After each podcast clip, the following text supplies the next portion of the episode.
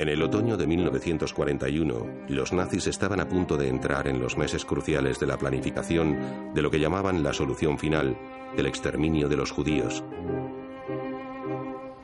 En el campo de concentración de Auschwitz, en el sudoeste de Polonia, el comandante Rudolf Hess se encargaría de la organización de la muerte de miles de civiles inocentes, incluyendo, por primera vez, mujeres y niños. Wie geht's mit dem Kriegsgefangenenlager voran? En edificios de Auschwitz como este, Hess y sus compañeros desarrollaron sus propias iniciativas para idear nuevas formas de matar. Podía ver todo lo que estaba sucediendo, como si estuviera ahí mismo. Un hombre de las SS subió al tejado del edificio. Se puso una máscara antigas, abrió una trampilla y vertió el polvo. Esta es la historia de la entrada de los nazis en un episodio totalmente nuevo en la historia de los genocidios. Durante el otoño de 1941 y la primavera de 1942, pusieron en marcha una política de destrucción que, combinando órdenes del régimen e iniciativas de los verdugos, acabaría afectando prácticamente a todas las naciones de Europa.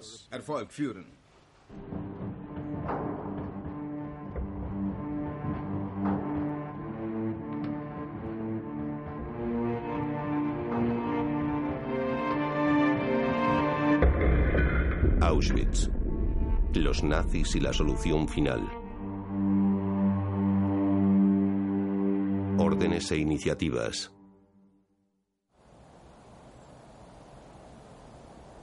En octubre de 1941 se aplicaba una radical iniciativa en el campo de concentración de Auschwitz. Karl Bischoff el nuevo jefe de construcciones de Auschwitz y el arquitecto de las SS, Fritz Herold, trabajaron en los planos de un campo totalmente nuevo, que debía construirse en poco menos de dos kilómetros y medio al noroeste del campo ya existente, en un pueblo que los alemanes llamaban Birkenau.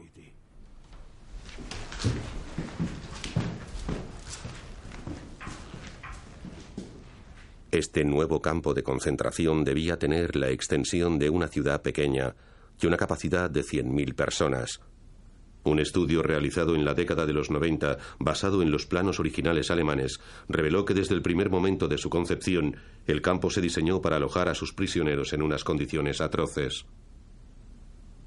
El sufrimiento que los nazis causaron empezaba por los planos que sus arquitectos diseñaron. En un campo de concentración de Alemania, el espacio total para tres presos era así. Pero para el nuevo campo de Auschwitz se pensó desde el principio en meter a nueve prisioneros en el mismo espacio. 550 en cada barracón. No había agua corriente ni revestimiento para suelos, y con tanta gente hacinada se creaba el caldo de cultivo perfecto para enfermedades.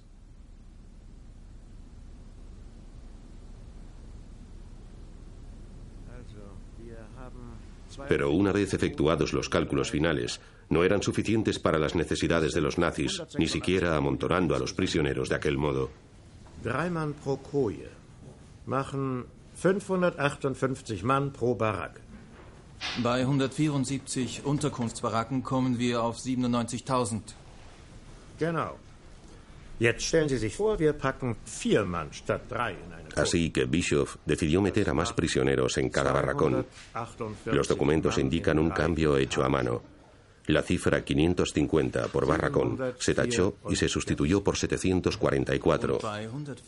Más que para alojar a personas, las SS diseñaban barracones para exterminarlas.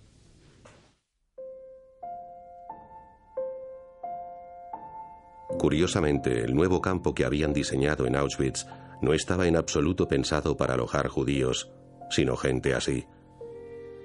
Prisioneros de guerra soviéticos. Los nazis los consideraban seres inferiores. Durante la guerra, aproximadamente 3 millones de prisioneros murieron de hambre, enfermedades y torturas.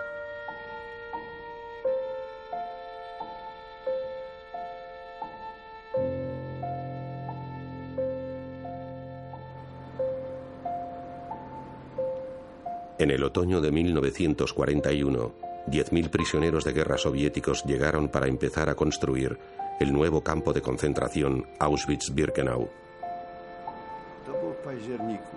Era octubre y ya nevaba. Recuerdo que nevaba. Estaban descargando en la rampa del ferrocarril, en la estación de mercancías. Estaban agotados, apenas podían moverse. Es duro imaginar a un ser humano en harapos, sucio, hambriento, enfermo. Era solo la caricatura de un ser humano. Solo unos centenares de los 10.000 prisioneros de guerra soviéticos sobrevivieron hasta la primavera del año siguiente. Uno de ellos era Pavel Stenkin. Sabíamos cuál era nuestro lugar, una tumba. Ahora estoy vivo y al minuto siguiente ya estoy listo. Esa era la sensación constante. Podían matarte en cualquier momento y sin que supieras por qué.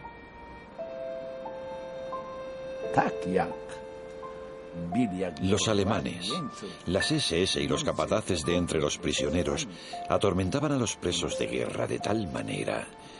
Ni siquiera se trataba de pegarnos. No sé por qué, pero si un capataz de los prisioneros no mataba a siete o diez en un día, quizá no podía dormir. Así es como lo interpretábamos. Люди помирали от голода, от болезней. La gente moría de hambre, de enfermedades y de palizas. Te ibas a dormir y aún estabas vivo. A la mañana siguiente estabas muerto.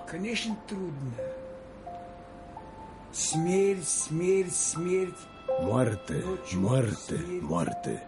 Muerte por la noche, muerte por la mañana, muerte por la tarde. Muerte. Vivíamos con la muerte. ¿Cómo se puede sentir un ser humano?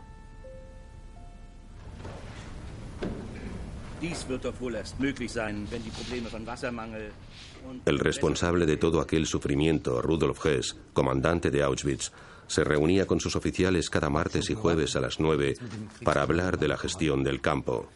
Zwei Baracken in Bauabschnitt 1 sind fertiggestellt, weitere zwölf sind fast fertig. Die Bauarbeiten an weiteren neun Baracken haben begonnen und wir hoffen, sieben zusätzliche Baracken demnächst in Angriff nehmen zu können. El estudio de una serie de documentos nazis descubiertos recientemente en Moscú ha permitido saber que la lentitud de los prisioneros de guerra en las obras en el campo de Birkenau preocupaba enormemente a los mandos de las SS. Das Hauptproblem ist der Mangel an Baumaterialien.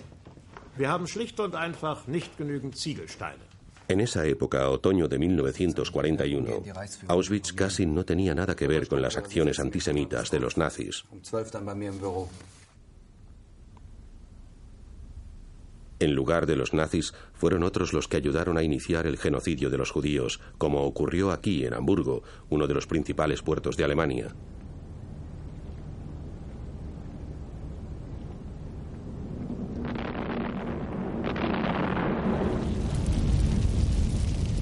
Las principales autoridades nazis de Hamburgo estaban a punto de utilizar el bombardeo de la ciudad por la RAF para intensificar aún más la persecución a los judíos.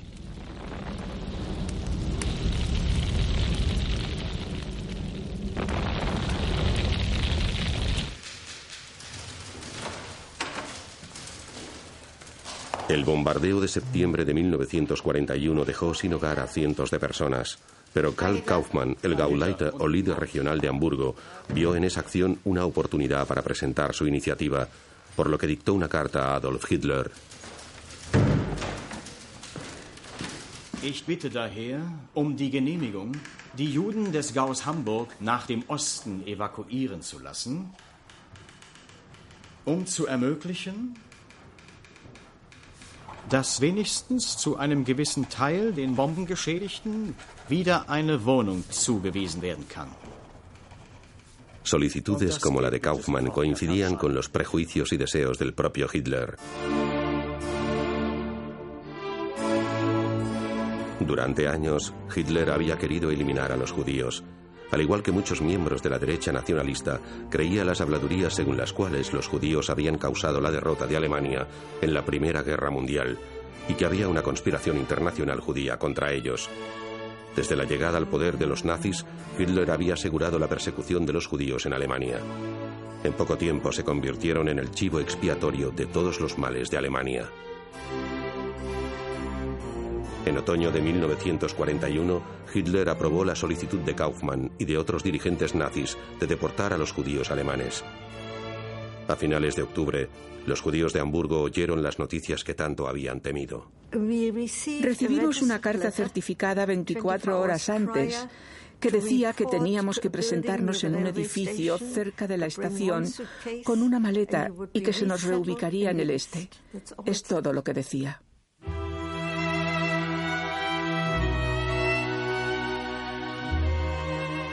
En escenas que acabarían repitiéndose en toda Alemania, los judíos alemanes hacían su equipaje y se preparaban para partir delante de sus vecinos no judíos. Era un mundo horrible y no queríamos verlo. Nos enfurecía, pero más aún nos daba un miedo terrible. Deseábamos regresar, pero sabíamos que no podíamos.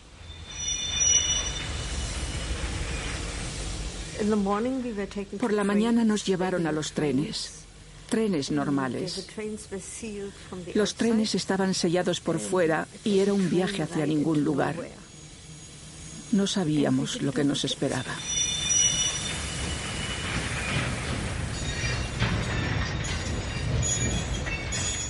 Aquellos judíos alemanes no fueron directamente de Hamburgo a Auschwitz, El primer destino de Lucille fue el gueto de Lodz, en Polonia. Los nazis habían creado guetos por toda Polonia para encerrar a los judíos polacos. Odiaban a aquellos judíos más que a los del oeste. Para los nazis eran del este eslavo y por lo tanto doblemente peligrosos.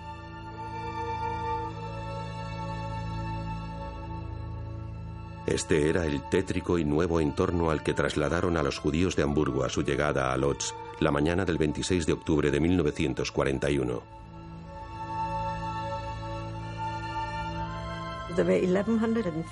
Había 1.150 personas con la policía judía del gueto acompañándonos.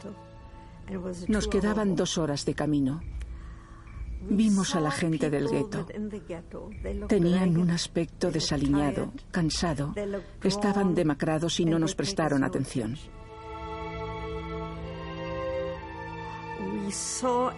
Vimos una zona que era como los barrios bajos, solo que nunca habíamos visto un barrio así, pero suponíamos que lo era.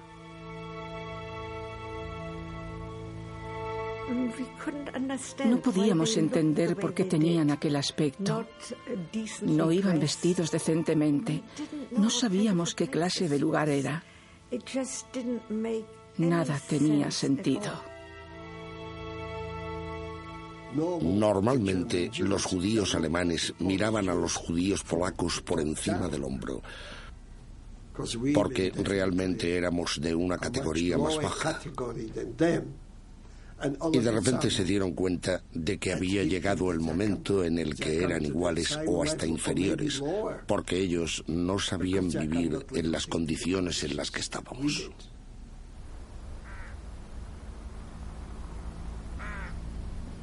Con la llegada de los judíos alemanes, el gueto de Lodz llegó a estar superpoblado y las autoridades nazis locales buscaron formas de reducir la población del gueto. Esa fue la razón por la cual en otoño de 1941 Walter Burmeister de las SS recorrió Polonia con su jefe, Herbert Lange.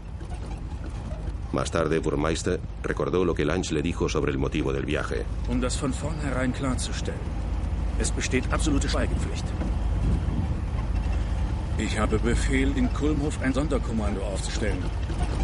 Dazu werden dort noch andere Mitarbeiter aus Posen und von der Stapostelle Litzmannstadt eintreffen.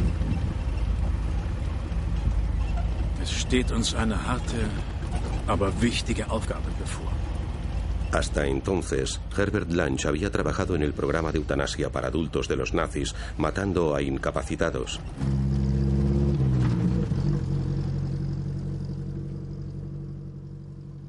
Lange se dirigió a un pequeño pueblo llamado Chelmno. Durante las semanas siguientes, él y sus hombres prepararon una instalación especial. El objetivo principal consistía en dejar espacio en el gueto de Lodz, matando a los judíos que los nazis consideraban improductivos.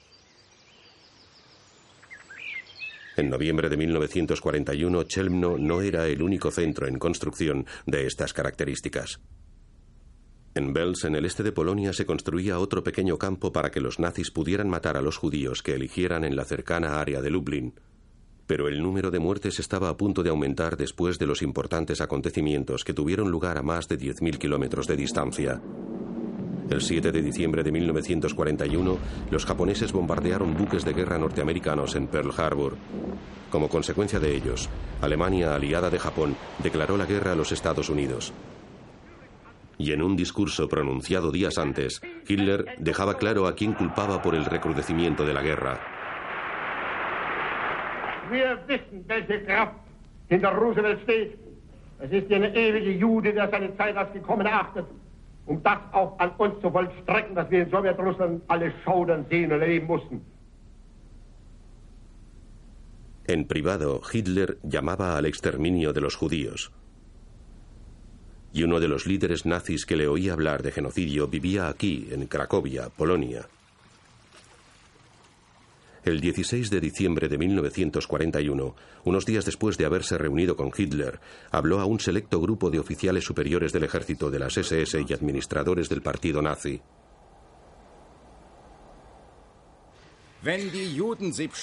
Su nombre era Hans Frank y era el gobernador nazi de Polonia Oriental. En aquel momento se suponía que sus palabras no se harían públicas, pero una copia de su discurso sobrevivió a la guerra. Ich werde daher den Juden gegenüber grundsätzlich nur von der Erwartung ausgehen, dass sie verschwinden. Sie müssen weg. Aber was soll mit den Juden geschehen? Glauben Sie, man wird sie im Ostland in Siedlungsdörfern unterbringen? Man hat uns in Berlin gesagt, liquidiert sie selber. Diese Juden können wir nicht erschießen werden aber doch Eingriffe vornehmen müssen, die irgendwie zu einem Vernichtungserfolg führen.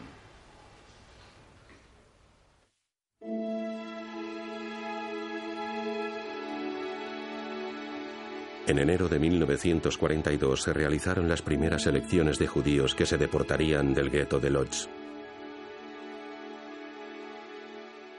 No queríamos irnos. Y mucha gente del gueto no quería irse porque crees que el sufrimiento que conoces será mejor que el que no conoces. Los judíos elegidos en Lodz eran trasladados a las nuevas e improvisadas instalaciones de exterminio de Herbert Lange en Chelmno.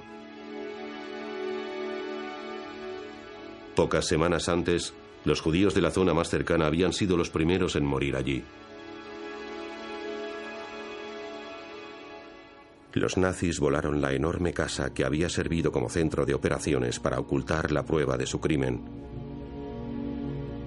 Esta es una de las pocas fotos que quedan de la casa.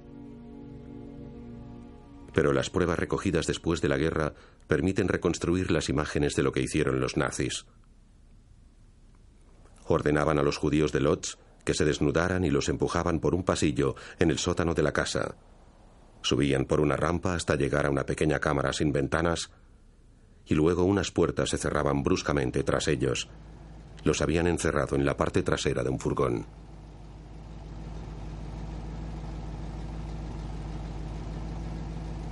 Habían inventado los furgones dos años antes para matar a deficientes mentales.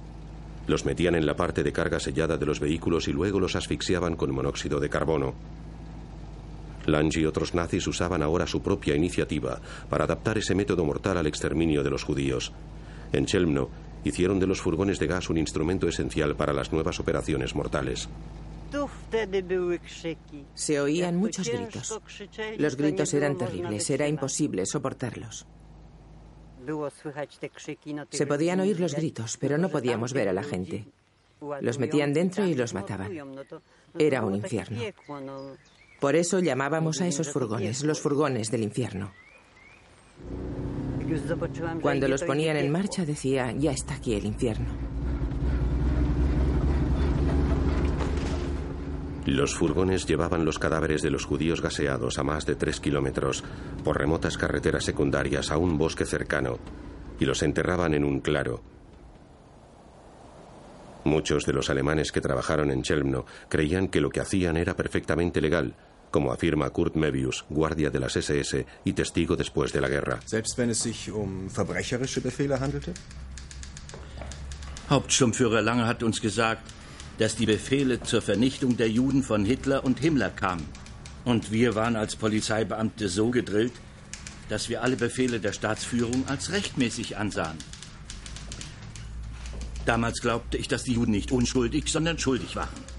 Das hat uns die Propaganda doch immer wieder eingebläut, dass alle Juden Verbrecher und Untermenschen sind. Und dass sie schuld waren an Deutschlands Niedergang nach dem Ersten Weltkrieg.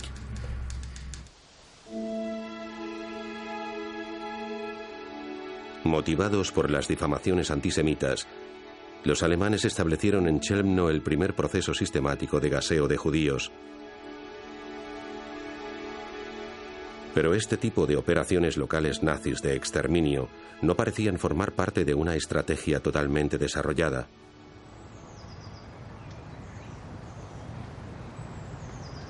Tenía que resolverse el 20 de enero de 1942 en la tristemente célebre reunión a las orillas del lago Wannsee en las afueras de Berlín.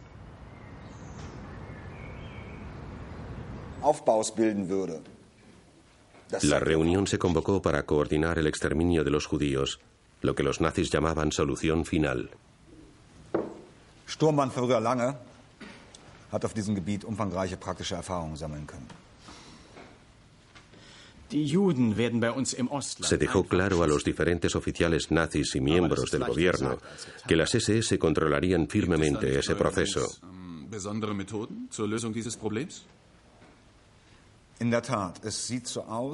Con la presidencia de Reinhard Heydrich de las SS, con Adolf Eichmann levantando acta, en Wannsee se realizó una crucial declaración de principios.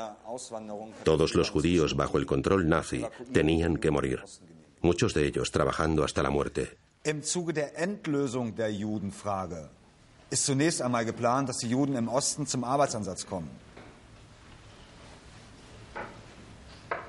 Ein Großteil wird dabei schon durch natürliche Verminderung ausfallen. Der verbleibende Restbestand wird entsprechend behandelt werden müssen.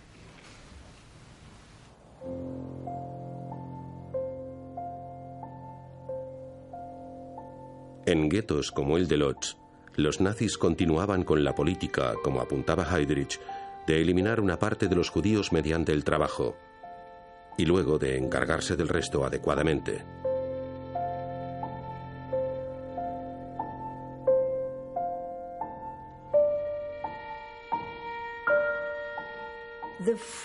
No había suficiente comida como para mantenerse vivo.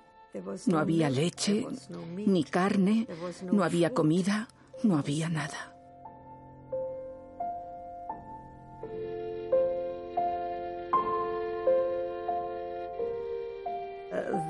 Los judíos del gueto trataban de cambiar comida por un par de zapatos o por cualquier cosa que tuviéramos. Mi madre cambió una blusa de seda por mantequilla y pan.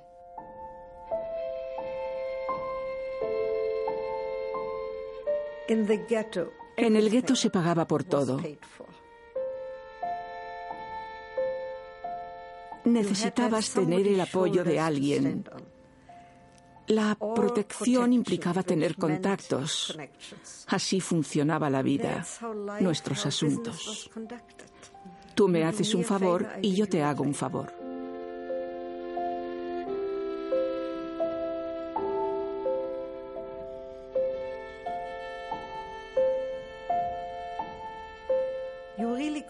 No podías confiar en nadie, porque si decías algo a otra trabajadora, ella podría aprovecharse.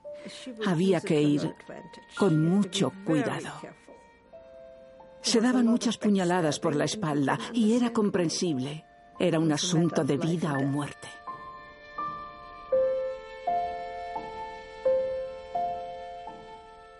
Pero así era el gueto. Eso es lo que la vida había hecho a las personas. Dudo mucho que la gente fuera la misma que era antes de la guerra.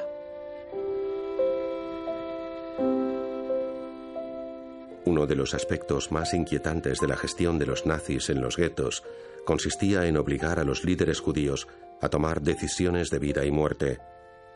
Por ejemplo, la distribución de una cantidad insuficiente de comida y trabajos.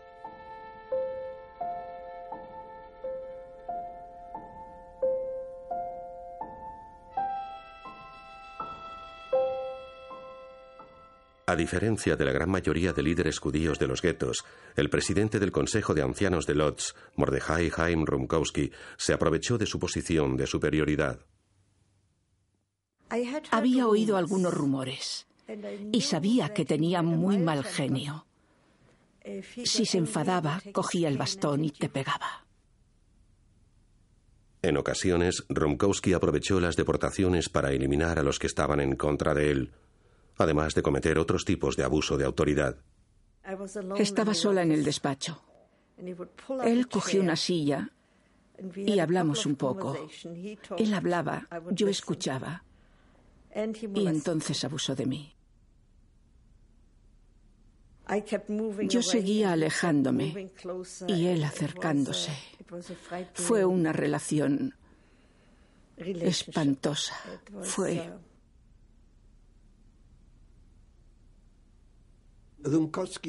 Runkowski abusaba de las chicas. Tenían 15, 16, 18, 20 años y eran bastante guapas. Estábamos todos en el comedor. Él llegaba, rodeaba a la chica con la mano y luego se iba con ella. Yo lo vi. No me lo contó nadie, lo vi. Rumkowski abusó sexualmente de Lucille Leichengrin durante varios meses. No consiguió evitar esos abusos hasta que cerraron el despacho en el que trabajaba. Me sentía furiosa, enfadada. Pero si hubiera escapado, me habría deportado. Lo tenía muy claro.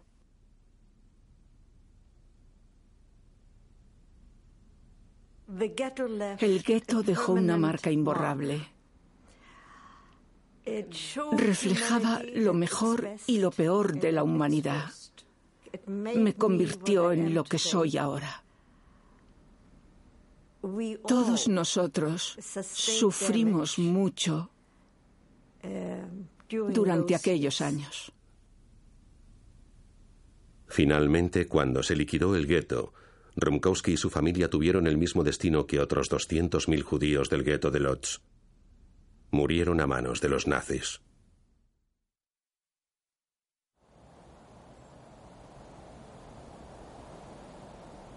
A principios de 1942, a diferencia de Chelmno y del gueto de Lodz, Auschwitz no tenía gran importancia para la solución final de los nazis.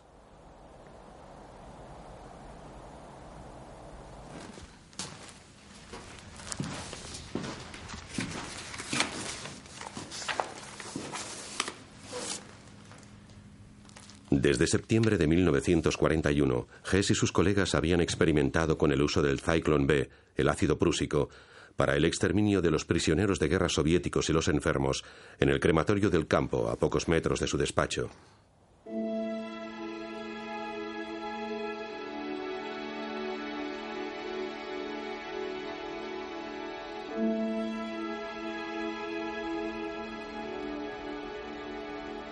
El depósito de cadáveres se hallaba junto a los hornos del crematorio. Las SS lo utilizaron como cámara de gas improvisada.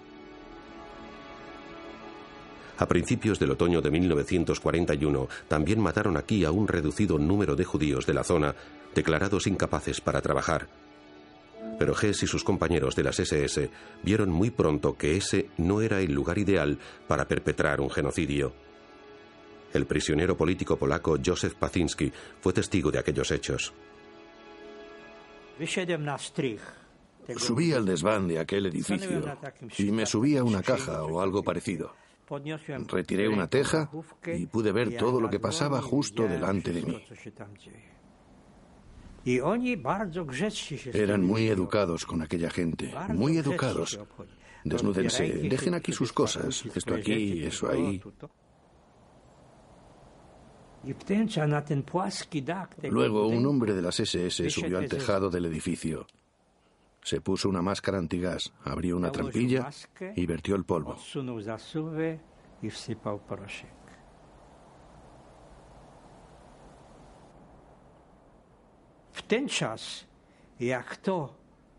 Cuando hizo eso, a pesar de que los muros eran muy gruesos, se podían oír fuertes gritos desde dentro. Eso ocurrió durante la hora de comer, durante el día. Para amortiguar el ruido de los gritos, había dos motocicletas en el pavimento cerca del crematorio. Los motores funcionaban al máximo para amortiguar el ruido de los gritos.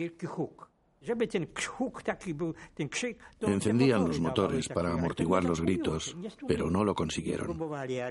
Lo intentaron, pero no funcionó. Los gritos duraron 15 o 20 minutos.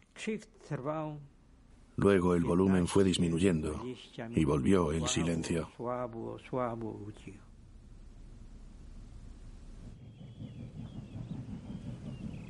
Aquellos horrores eran solo el principio.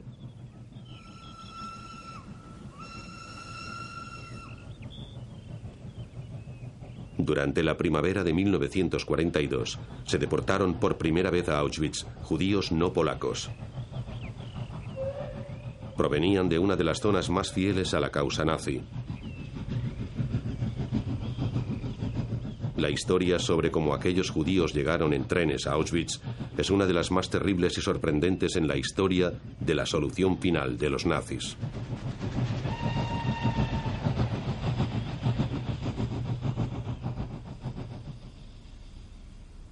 La gente de aquellos trenes era de Eslovaquia, muchos de ellos de su capital, Bratislava.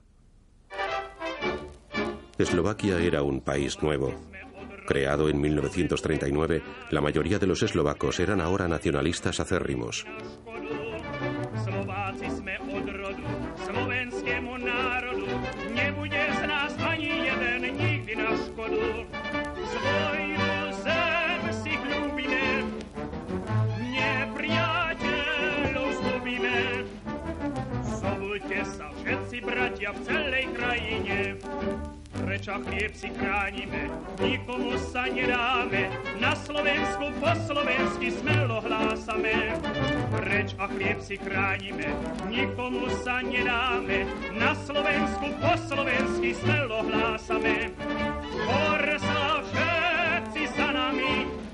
El presidente Josef Tiso era un sacerdote católico y el primer ministro Wojciech Tuka también era profundamente religioso.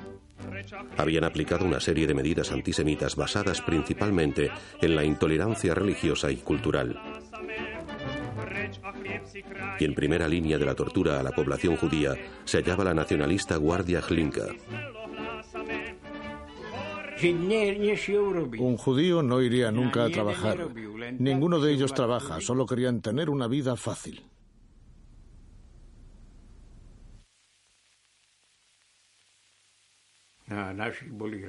Los nuestros se alegraron al quedarse con sus tiendas. Lo llamábamos arianización. Así se hicieron ricos.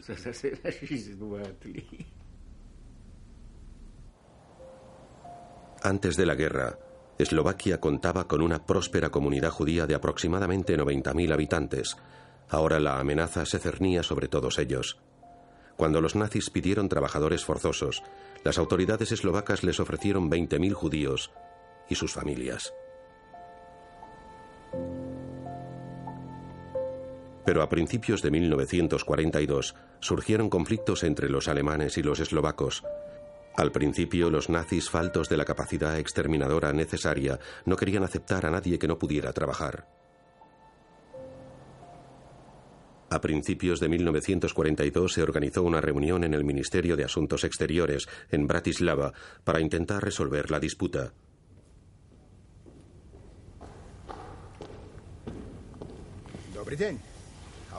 El capitán de las SS, Dieter Wisliceni, llegó a su encuentro con el primer ministro Tuka y un oficial eslovaco, el doctor Koso.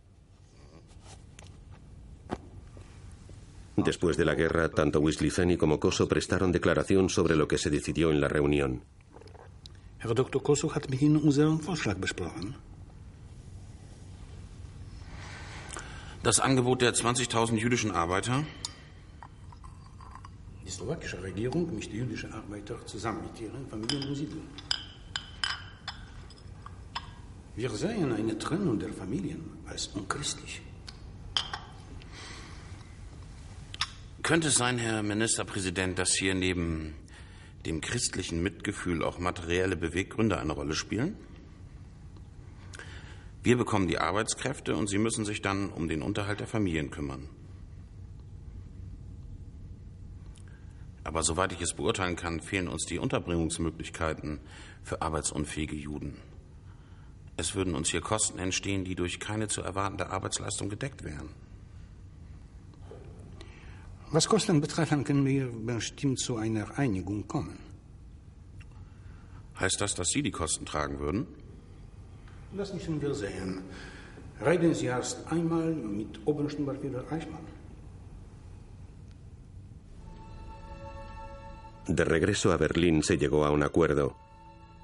Como demuestra este documento, el Ministerio de Asuntos Exteriores eslovaco accedió a pagar a los nazis 500 Reichsmark por cada judío deportado.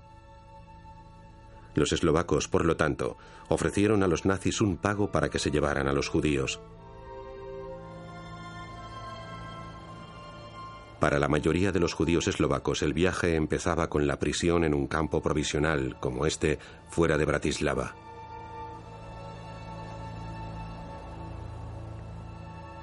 En uno de estos campos, los judíos eslovacos quedaban bajo el control total de la Guardia Hlinka. Algunos soldados eran unos idiotas. Por ejemplo, cagaban ahí a propósito para que luego tuviéramos que limpiarlo con las manos. Nos llamaban putas judías, nos daban patadas, nos trataban muy mal. También nos decían, nos enseñaremos cómo se trabaja judíos, pero utilizaban a mujeres pobres para trabajar.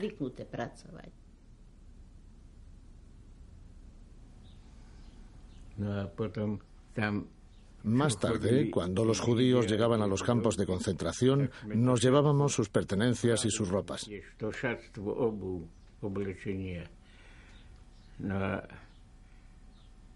El oficial vino y nos dijo que cogiéramos lo que quisiéramos.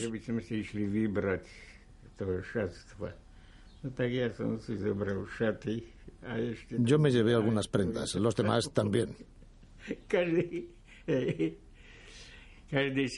Luego me llevé tres pares de zapatos. Todos se llevaban lo que podían. Lo envolví todo con una cuerda y me lo llevé a casa.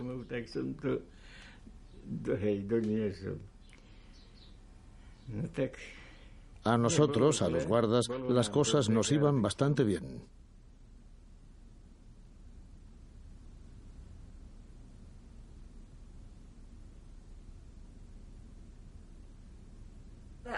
¿Cómo podía participar personalmente en las deportaciones sabiendo que esa gente efectivamente moriría? ¿Qué podría haber hecho? Pensaba una cosa y luego otra. Pensaba que aquí se estaría tranquilo y en paz, que se lo merecían.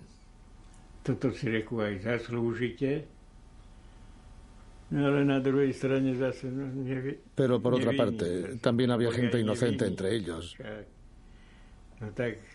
Pensaba ambas cosas.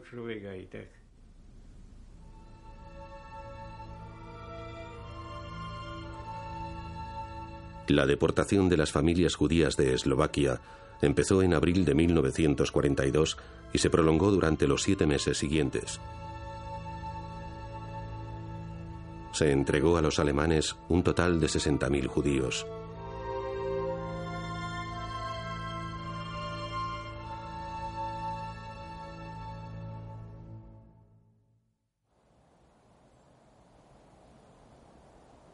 A más de 300 kilómetros, en la casa en la que vivía con su mujer y sus cuatro hijos fuera de Auschwitz, Rudolf Hess esperaba la llegada de los eslovacos.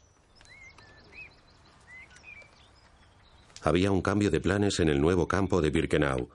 Los prisioneros de guerra soviéticos serían trasladados a otro lugar como trabajadores forzados. Hess ya sabía que los judíos tendrían una importancia fundamental en el futuro de Auschwitz. Fue aquí, en un rincón del terreno de Birkenau, a unos tres kilómetros del campo principal. Hess y otros miembros de las SS habían destinado un lugar para las nuevas cámaras de gas provisionales.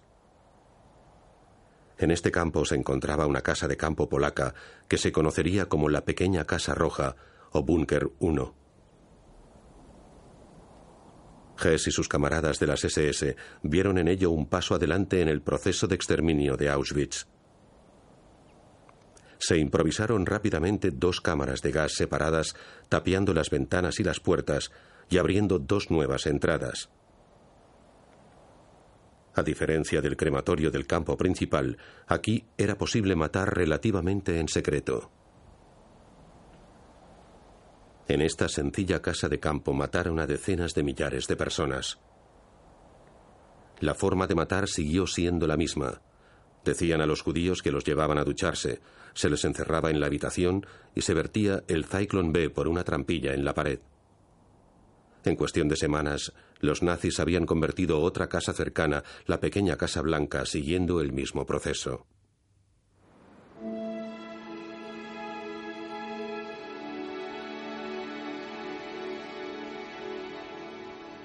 Los judíos eslovacos llegaban a la parada del ferrocarril, a tres kilómetros de las cámaras de gas, el 29 de abril de 1942, y pasaban por la selección de las SS.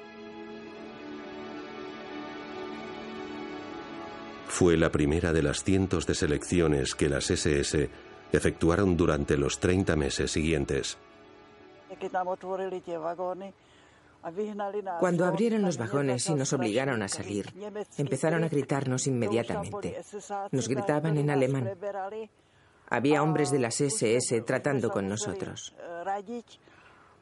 Nos hacían formar una fila. Primero los hombres daban un paso al frente, después las mujeres con los niños y luego los ancianos.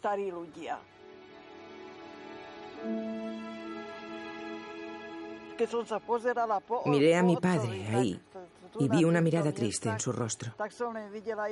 Es el último recuerdo que tengo de él.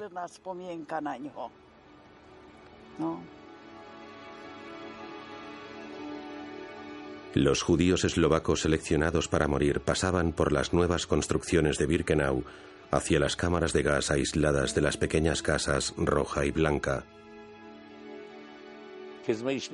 Cuando volvíamos de trabajar veíamos que se llevaban a gente.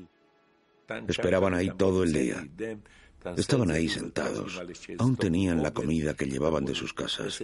Y los hombres de las SS iban con perros. No sabían lo que les pasaría. Después de la guerra, a la espera de su juicio, Rudolf Hess escribió sobre el proceso de exterminio en las casas de campo reconvertidas en la primavera de 1942. Era muy importante que todo aquel asunto de la llegada y de desvestirse se llevara a cabo en una atmósfera lo más tranquila posible.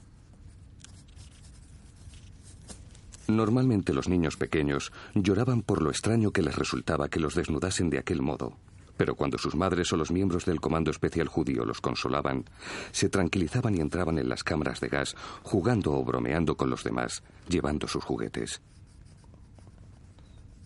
Cientos de hombres y mujeres en la flor de la vida caminaban sin sospechar que morirían en la cámara de gas, bajo los árboles en flor del huerto.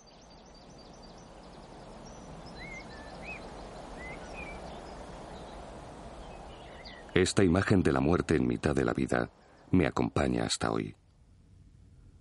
Los veía como enemigos de nuestro pueblo. Las razones del programa de exterminio me parecían correctas.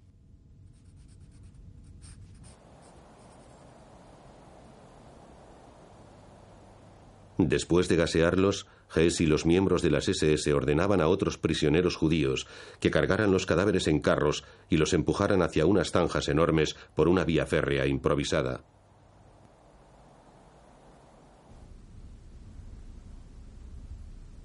Otto Pressburger era uno de los prisioneros a los que obligaron a deshacerse de los cadáveres.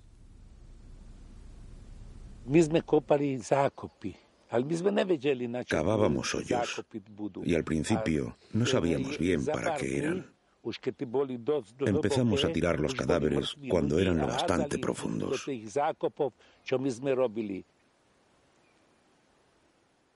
Era espantoso. Cada mañana había nuevos cadáveres y teníamos que enterrarlos.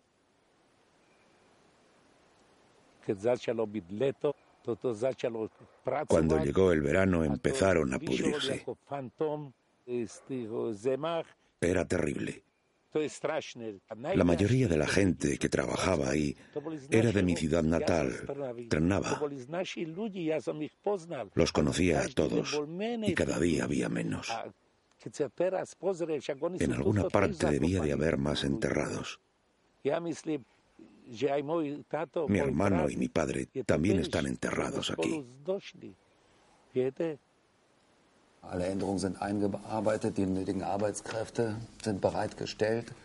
En el verano de 1942, Hess y sus compañeros de Auschwitz habían descubierto cómo matar a miles de personas. Pero sus métodos improvisados de exterminio no podían seguir el ritmo de las exigencias de sus superiores que, en el cumplimiento de la solución final de los nazis, soñaban con eliminar a millones de personas.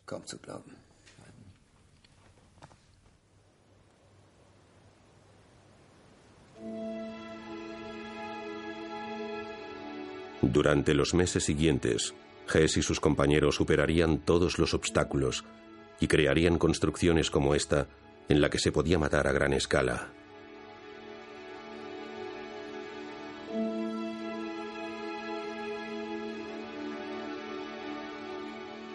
Y cuando lo hicieron, los nazis también empezaron a buscar por toda Europa a más gente que llevar y matar.